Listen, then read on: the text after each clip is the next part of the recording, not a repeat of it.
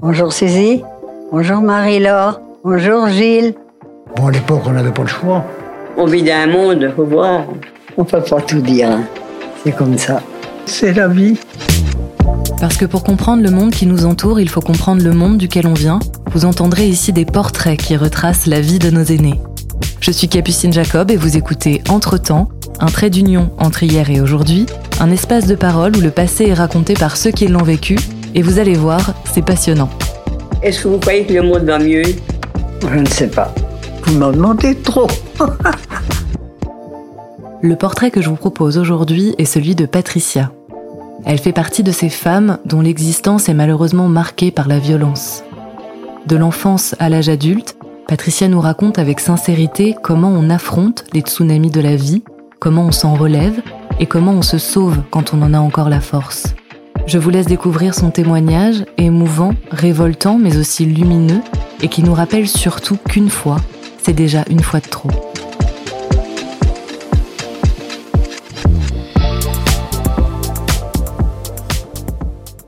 Ah non, mais non, mais non, mais non, pas possible.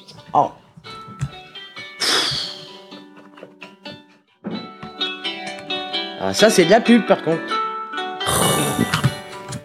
Mais non d'une pipe en bois. Si on est interrompu tous les deux minutes comme ça, on n'a pas fini, hein.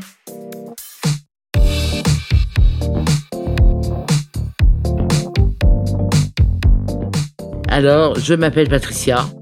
Je suis née à Paris le 18 mai 1955 d'une maman célibataire. Je ne connais pas mon papa. Quand ma maman est sortie donc de ce foyer de fille-mère, hein, elle avait rien, pas de travail, pas d'appartement, pas de. Donc elle- c'est ma tante qui l'a hébergée. J'ai une demi-sœur. On a la même mère.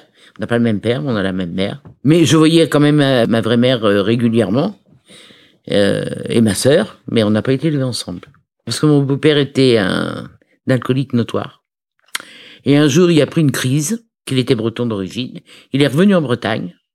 Il a trouvé un appartement et il a appelé ma mère. Il a dit à ma mère de venir le rejoindre, mais sans moi. Elle a emmené ma sœur, mais moi, elle m'a laissé derrière elle.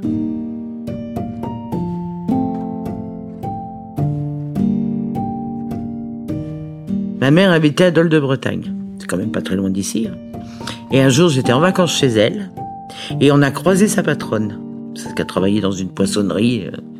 Et elle m'a dit, surtout, tu dis pas que t'es ma fille, tu dis que t'es ma sœur. J'avais 12 ans. Et là, j'ai eu l'impression d'avoir été renié. Et c'est un sentiment qui ne m'a jamais quitté.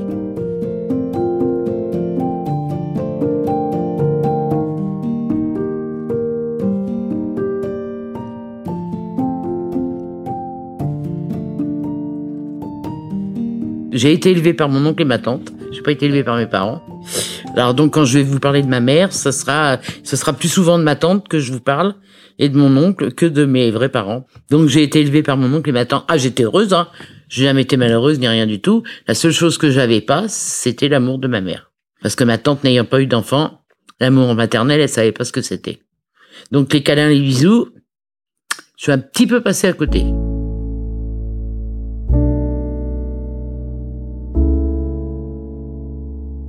Vous voyez, quand on voit les images d'archives de ces soldats qui rentrent dans Paris, les femmes qui montent sur les chars, eh ben mon, oncle et ma tante, ils sont connus comme ça.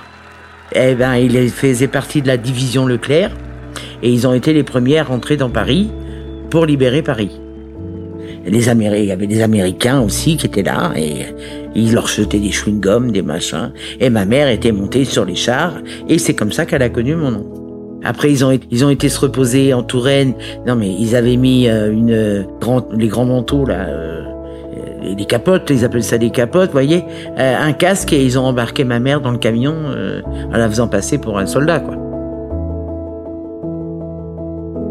Et elle est partie avec eux en Touraine. euh, Elle est restée avec mon oncle euh, en Touraine tout le temps qu'il a été euh, démobilisé, quoi.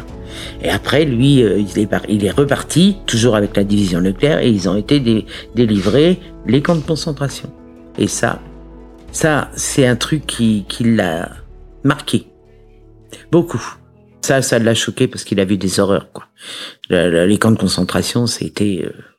Les, chambres à gaz, les, les gens, les gens, c'était des squelettes. Il me dit, je ne sais même pas comment ils faisaient pour tenir debout.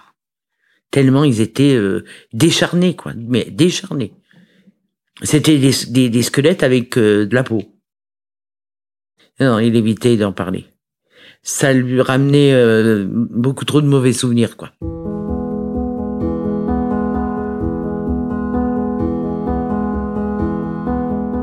Et j'ai grandi euh, dans dans une petite ville dans la région parisienne qui s'appelle Brunois. J'étais euh, enfant unique, du coup. Alors, qu'est-ce que je faisais quand j'étais petite? La lecture, j'aimais beaucoup lire.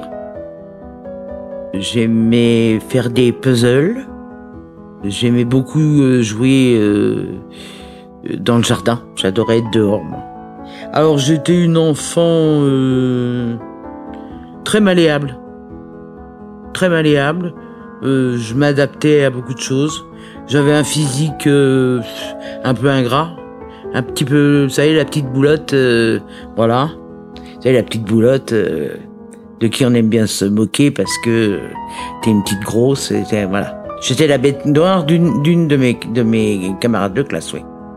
On en est même venu à se crêper le chignon. hein. Parce que, bah, je vous dis, cette fille, elle arrêtait pas de me, casser les pieds, quoi. De se foutre de moi, de, me faire, ou faire tomber dans la cour, ou- enfin bref. Parce que j'étais un peu une, un peu une victime.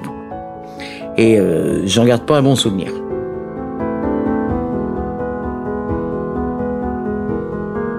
Je voulais être infirmière. Voilà. C'était un truc, euh, je sais pas pourquoi, euh, c'est un truc qui m'a toujours, euh, toujours plu, toujours m'occuper des autres. Moi, je, me- je suis quelqu'un qui, qui euh, aime les gens.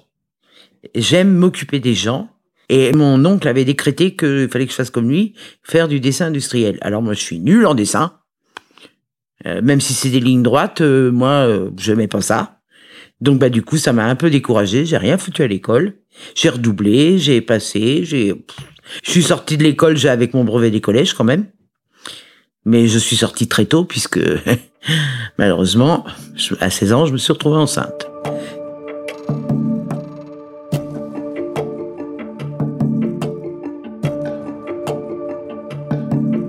J'avais 16 ans et il en avait 19.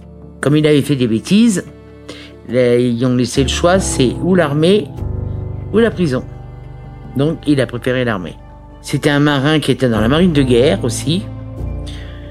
Euh, comme dit ma mère, à force de jouer avec les pompons, voilà. Je ne sortais presque pas. Mais enfin, dans ce temps-là, il n'y avait pas les boîtes de nuit, c'était les balles, c'était tout ça. Et moi, j'aime même pas les balles parce que ça finit toujours en...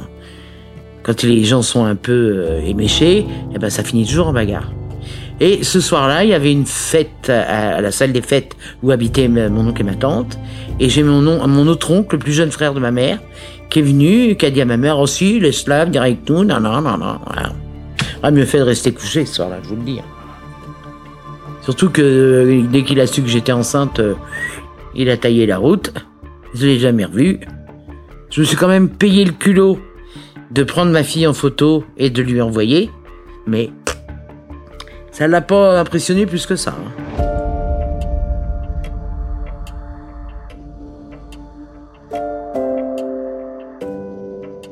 Je travaillais toute la semaine à l'usine.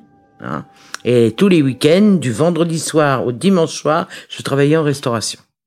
Je peux vous dire que quand je rentrais le dimanche soir, fallait pas me parler, fallait pas me, rien, j'étais, j'étais capoute. quoi.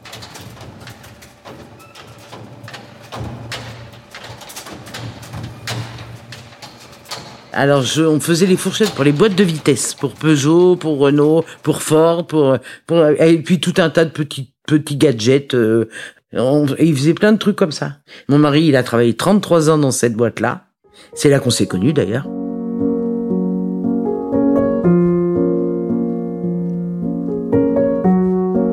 On travaillait l'un en face de l'autre. Euh, Il m'a fait une déclaration d'amour un jour devant la machine à café. Il m'a dit que si j'étais une tomate bien mûre, il me troquerait. Dis, hein, c'est pas une dot. Et j'ai eu, ben voilà, je me suis laissé euh, embarquer dans cette histoire. C'est une belle histoire au départ, mais c'est une histoire qui a dégénéré et j'ai jamais su pourquoi. Je ne sais pas, justement. Elle est là la question. Qu'est-ce qui s'est passé? J'ai jamais su pourquoi il avait changé à ce point-là. Je sais pas. Je me dis, est-ce que c'est de ma faute? Qu'est-ce que j'ai fait ou qu'est-ce que j'ai pas fait ma maison était toujours bien tenue. J'ai élevé mes enfants. euh, J'ai toujours travaillé. Euh, je sais pas. Je sais pas.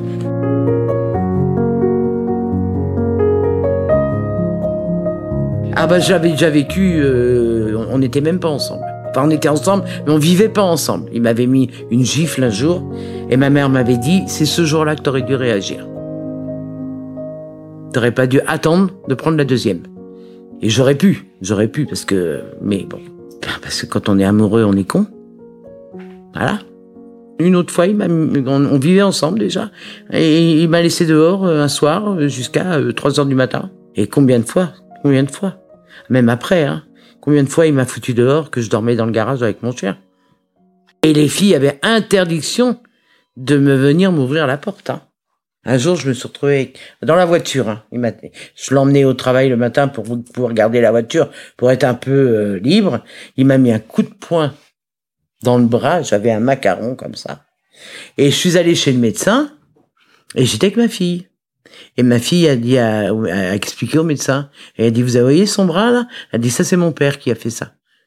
Et il m'a dit, vous subissez la torture physique et mentale. Et je crois que la torture mentale, c'est encore pire que tout. Parce que vous savez pas comment réagir. Est-ce qu'il dit la vérité? Est-ce qu'il dit ça pour vous faire peur? Est-ce qu'il vous savez pas Vous savez plus. On est passé par des choses, euh, des paroles, mais les paroles, il y a des fois, ça fait plus mal que les coups. Hein. Ah, moi, je ne vivais plus, je ne vivais plus. Vous vivez toujours dans l'angoisse, dans la peur, dans c'est pas une vie, c'est pas une vie. Une fois, ma fille, la, la plus grande, euh, il il avait, il avait fait fort. Hein. Il m'avait mis son poing dans la figure, il m'avait cassé le nez, il m'avait cassé deux dents. Et là, ma fille, elle a pris la porte, il l'a rattrapé dehors. Elle dit, tu vas où? Je vais à la gendarmerie, je vais porter plainte. Il te l'a fait rentrer. euh. Il a dit à ma fille, à sa deuxième fille, oh mais ta mère, je l'ai, je l'ai jamais tapé, j'ai juste bousculé. Et ma fille a répondu, euh, t'as oublié qu'on était là? Qui c'est qui se mettait entre vous deux? Elle dit, c'était nous, hein. Donc, euh, s'il te plaît, papa, euh, même mes filles, hein, vous savez, elles, me disent encore maintenant que ça les a traumatisées, mais elles sont encore traumatisées parce que et elles seront traumatisées à vie. Hein.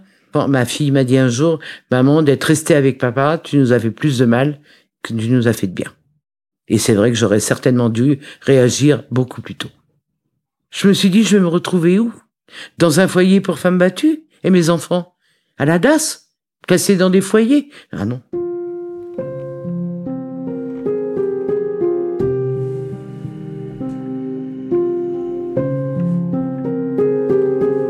Et donc, si je suis partie, c'est parce que ma deuxième fille m'a dit, maman, si tu ne fais rien, elle m'a dit, moi, je prends mes sœurs et je m'en vais. J'ai dit, non, là, là c'est bon, il y en a déjà une qui est partie, et euh, mais elle est partie du jour au lendemain en me laissant une lettre sur la table, comme quoi elle partait faire sa vie ailleurs. Et j'ai été un petit moment sans savoir où était ma fille.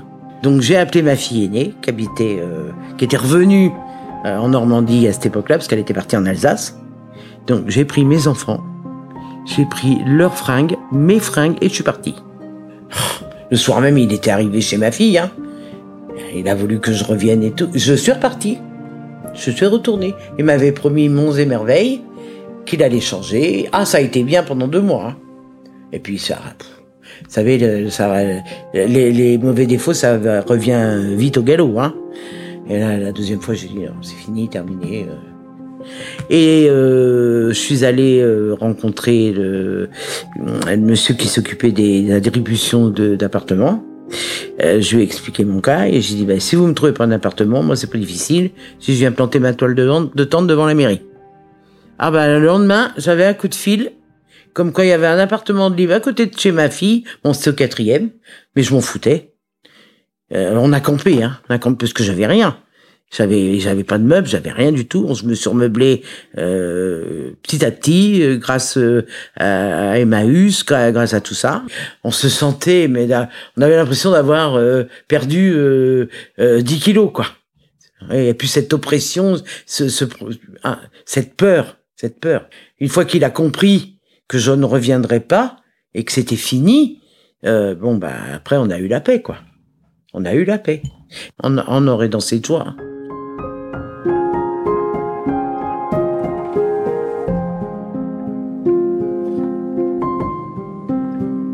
Et il est venu, il est revenu chercher, il voulait reprendre ses enfants. J'ai dit, ah, oh, bah. Les filles voulaient pas repartir avec lui. Alors elles y allaient, puisque bon, après on a divorcé. Le, le juge voulait qu'elles y aillent euh, une fois tous les quinze, comme ça se fait, quoi. Mais pff, elles ont été deux, trois fois et après elles voulaient plus y aller. Elle dit, on lui sert de boniche, quoi. On est là que pour lui servir de boniche. Il tapait pas, mais il leur a fait jusqu'à enlever les ampoules de dans les lampes de chevet pour pas qu'elles fassent leur devoir. Donc il a fallu que j'aille voir les, fallait que j'aille voir les maîtresses le lendemain. Allez expliquer ça aux gens. C'est dur. Parce que vous avez un peu honte, quoi. Vous avez honte de ce qui se passe chez vous. Euh, vous savez, une fois que la porte est fermée, les gens ils voient pas. Hein. Et nous, on avait des maisons mitoyennes. Hein. Et euh, moi, j'avais des voisins. Il y en a jamais un qui est intervenu. Jamais. Je me faisais taper dessus, euh, ça criait chez moi et tout. Jamais il y en a un qui est venu voir. vous voyez, j'aurais pu mourir.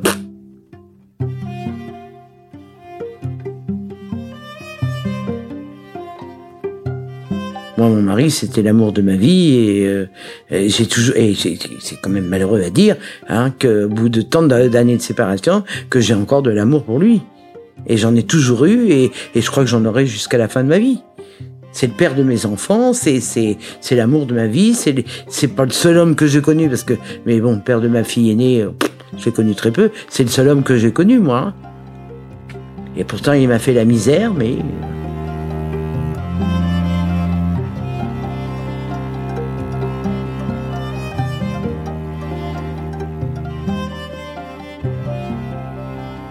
arrêtez de vous laisser faire. Surtout les femmes. Quoi qu'il y a des hommes battus, hein. Mais ce message, ce serait peut-être plus pour les femmes. Hein, euh, partez. Euh, Ne subissez pas euh, la violence conjugale, parce que ça détruit un couple. Ça peut même aller jusqu'à la mort, hein, parce qu'on en voit encore des femmes qui meurent sous le coup de leur mari. Non, partez. Sauvegardez votre intégrité, vos enfants. N'attendez pas, partez.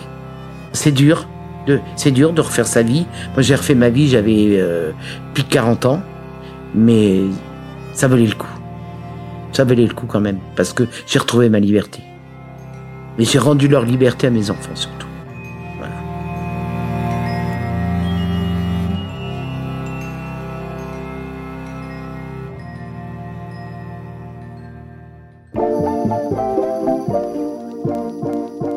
Je tenais à adresser un immense merci à Patricia pour avoir partagé son récit de vie difficile mais ô combien important. Merci à Martin Poujon pour le mixage de ce récit de vie. Si vous avez aimé ce podcast, n'hésitez pas à en parler autour de vous, à le partager et à laisser 5 étoiles. À très vite!